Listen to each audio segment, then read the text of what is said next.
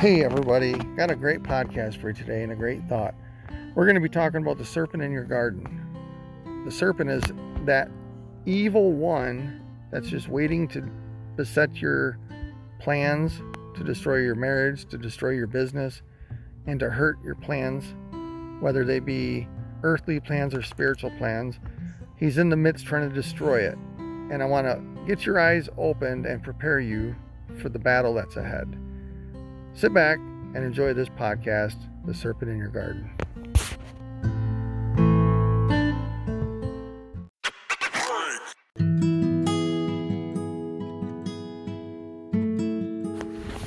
Hey, everybody on Podcast Land, it's David coming at you with a new podcast. Well, it's a brand new day today. It's like August 2nd, Tuesday. It's close to 4 o'clock in the afternoon. I figured I'd give you a podcast today while we're getting ready to travel to our other property to mow some lawns today. And I've been on my mind to uh, put out a podcast, and I've just been praying about it. I got so much stuff going on, and uh, I really apologize not being able to get them out as much as I used to. We're really working on getting some things done and getting things set up for ministry, and really working hard back on the podcast here. Winter's coming, so I'll be more indoors. So, thank you for bearing with me. Thank you for sponsoring me. Thank you for helping me out. Here's something I want you to think about.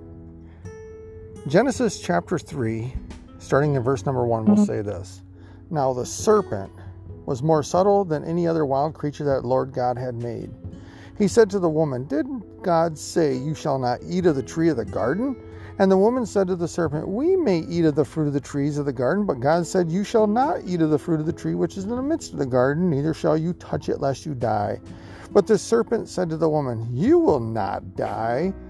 For God knows that when you eat of it, your eyes will be opened, and you will be like God, knowing good and evil. So the, when the woman saw that the tree was good for food, and that it was a delight to the eyes, and that the tree was to be desired to make one wise, she took of its fruit and ate. And she also gave some to her husband, and he ate. Then the eyes of both were opened, and they knew that they were naked, and they sewed fig leaves together and made themselves aprons. Now, right after that, you hear in verse number 8, and they heard the sound of the Lord God walking in the garden in the cool of the day, and the man and his wife hid themselves from the presence of the Lord God among the trees of the garden. But the Lord God called to the man and said to him, Where are you? And he said, I heard the sound of thee in the garden, and I was afraid because I was naked, and I hid myself. He said, Who told you that thou wert naked? Have you eaten of the tree of which I commanded you not to eat?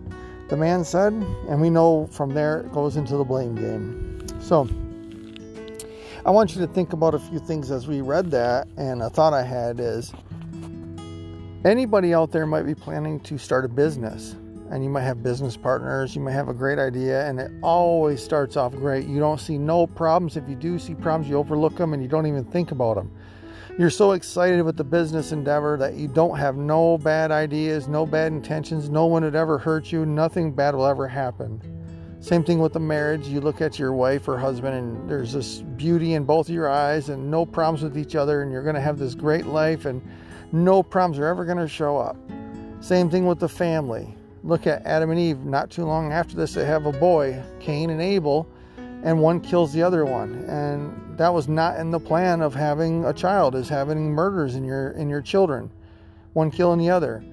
You know, I can go on and on. You're going to be starting a church plan. You can be starting a building program where you're going to be outreaching people, and it just goes south, and everything you planned just didn't work out the way you wanted it anything you can put in there. The reason why is because everything starts off like the Garden of Eden, perfect and planned out and precise and happy and good motives and good intentions. And before too long, a serpent shows up.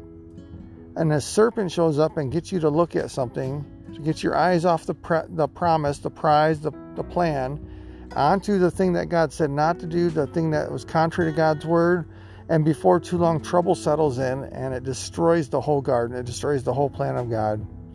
Now, it sounds like, oh, what? Who can make it? What is, you know, what? What can mankind do if it's that bad? If that's how it is, you know, what are we going to do? You know, and that's kind of what I want to talk about. Um, kind of want to talk about. So, We all know that in Romans it says, um, All things work together for the good of those who love God and are called according to his purpose. Now, I think that's 828 if I'm not mistaken. Let me look it up while I'm sitting here talking to you.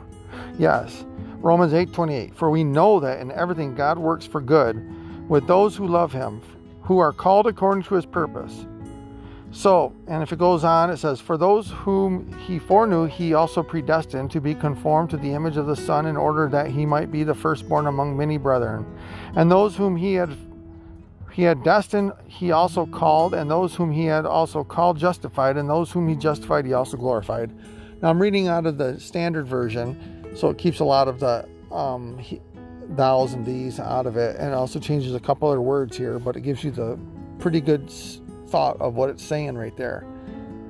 We know that it says, For all things work together for the good of those who love God and are called according to his purpose. You know, all things work together for the good. You know, that's that's the thing. Now, you can't say sin does. No, God forbid. You can't go out and sin and say God's going to make it on my behalf better. That no matter what happens after I sin, God's going to fix it.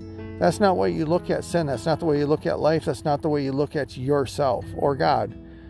What happens though is if you're in the garden, like we're talking about, and this garden experience is perfect, this business is perfect, this marriage is perfect, this house is perfect, everything's perfect, and then a serpent shows up and you made a bad choice, you made a bad mistake, and you want to rectify that, and you come back to God and you say, God, I am sorry, I did not know, I was beguiled and made a mistake. God starts working the plan that had failed, He turns it into something that can work out to be positive to give Him glory. That's the way God works. Now, that plan might cause a lot of hurt, pain, sorrow, and you might not ever attain the first garden that you were looking for. You might not attain that business in the way that you were conceiving it in the beginning. You might not get that marriage the way you conceived it in the beginning. You might not get that family the way you conceived it in the beginning, but God's going to work it out to where you'll have a semblance of something godly before the end of your days. God will work it out for your benefit because He'll get the glory for it. That's what I want to talk about in this podcast today. Now, I just want to put out a um, warning because I feel like I got to warn people. Think about it. If it hasn't happened yet and you've got all these great plans, think about all the trouble that could be heading your way. The things that could be looking for pitfalls or mistakes up along the way to get you to trip up. Think about those mistakes. Think about those plans before they happen. Prepare yourself. Pray about it. Pray that God gives you discernment. Pray that you can have your eyes open to see if there's a, a serpent in the midst, if there's a person in the midst that's causing you trouble, something that's happening. Open your eyes. Pray about it before it happens. Don't be one of those people that pray after it happens. You know, I've uh, seen I've, in ministry, I've been a minister for a while, and in ministry, I've seen a lot of people mm-hmm. justify sins justify their uh, bad behavior in churches, bad behavior in godliness, bad behavior in every aspect you can think of, and they always they always kind of throw it in people's faces. They they go. I've watched people sin and get caught in sin, go to the altar, pray, and then act like you can't even talk about it. Cover it up. You can't even say a word. If you even say anything, you're wrong, and they turn it back on you. And that's the devil, because the whole purpose was that person made a mistake. That person failed. And to say that we can't talk about it, to say that you can't use it as a testimony, is a huge, huge disservice to the kingdom of God because you failed. And if it wasn't for God's mercy, you wouldn't even be standing there today. You owe God everything if you failed.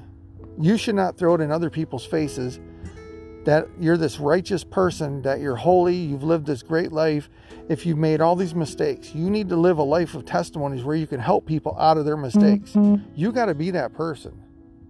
That's what we need need in this day and hour we're in. We don't need more self-righteous people. We don't need more people walking around preaching this message that's so perfect that nobody can attain it.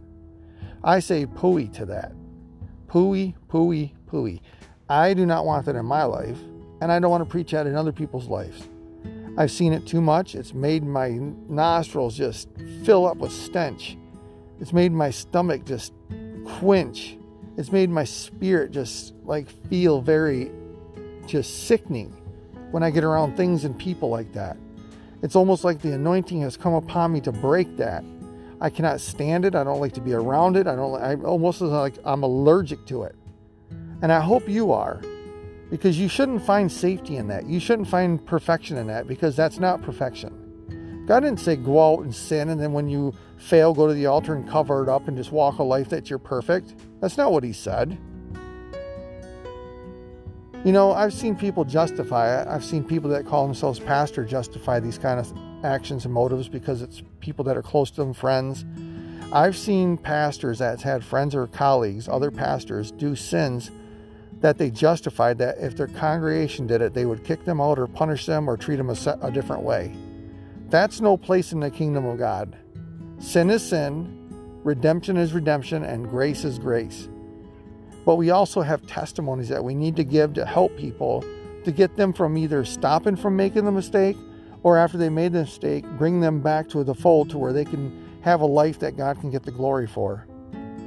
So, today in this podcast, I want you to think about the serpent in the garden. I want you to think about the, the snake that's just waiting there, the pitfalls, the problems, but I also want you to think about the God that can turn all the mistakes into good and use it for his glory. And with that, God bless.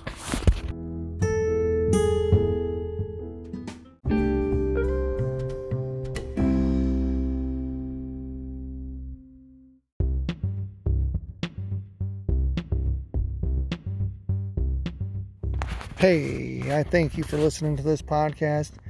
We have much more podcast ahead in the future with great thoughts and great provision for your spiritual food.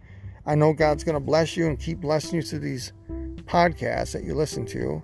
And right now, I want to pray for you for what you just heard. God, I ask you to bless the hearer right now to receive your word. And if there's a serpent in their garden right now, I want you to open their eyes and protect them. If they've already failed from this serpent in the garden, I ask you to, uh, to redeem them and to make whatever was bad good in their life and use it for your glory. In Jesus' name we pray. Amen.